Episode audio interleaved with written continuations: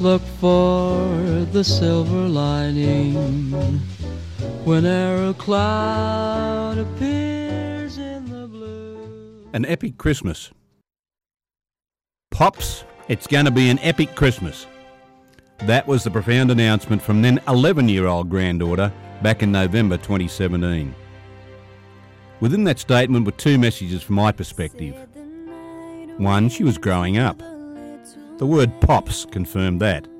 For at the commencement of 2017, I was still poppy. Something changed that year. The second was that the Christmas spirit was very strong in her. It has been through all her growing years. She went on, I love making Christmas special. I'm going to make it extra special this year. I've got some perfect ideas. I'm planning games and activities for us all. Christmas has always been a special time for our family. Even as our clan has grown and scattered, we try to be get together under one roof to celebrate life and the year that was. Sometimes the tyranny of distance makes it harder for the whole family gathering, but we still celebrate Christmas together with those of, of our family who can be with us. Over recent years, our clan has grown with the addition of partners for our sons and daughters, as well as grandchildren and great grandchildren.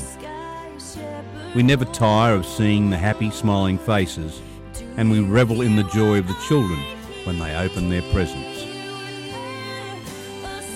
The simple art of giving is probably highlighted more at Christmas than any other time of the year. That intense moment as you wait to see the response of the person to whom your gift was given, to know you made them happy, brings an inner glow that keeps you in touch with the special Christmas spirit. It is a time of love.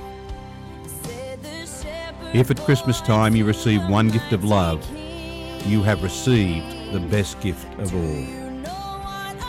And the most delightful and heartwarming time to receive it is right after having given it.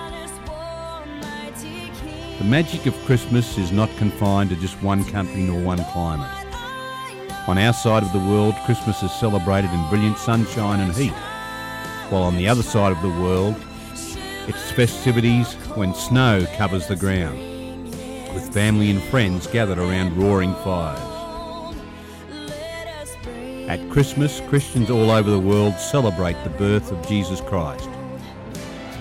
Traditional Christmas decoration then often can be admired, and festival celebrations can be joined in in most countries, even many of the countries where Christianity is not the religion of the majority of people. Christmas trees are a popular decoration, as are the tiny sparkling lights in windows and on walls. Christmas Day is a public holiday in many nations. Because gift giving and many other aspects of the Christmas festival involve heightened economic activity, at Christmas, Christians all over the world celebrate the birth of Jesus Christ. Traditional Christmas decoration can often be admired, and festive celebrations can be joined in in most countries, even as many of the other countries where Christianity is not the religion of the majority of people. Christmas trees are a popular decoration, as are the tiny sparkling lights in windows and on walls. Christmas Day is a public holiday in many nations. Of course, gift giving and many other aspects of the Christmas festival involve heightened economic activity, the holiday has become a significant event and key sales period for retailers and for business. The economic impact of Christmas has grown steadily over the past few centuries in many regions of the world. It's so easy to get caught up in the hustle and bustle of the season shopping for gifts, organising food, attending the parties, and meeting deadlines to ensure the work gets done.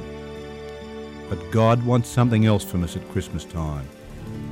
God wants us to slow down, feel the love, togetherness, and to rejoice and celebrate the birth of his, of his Son.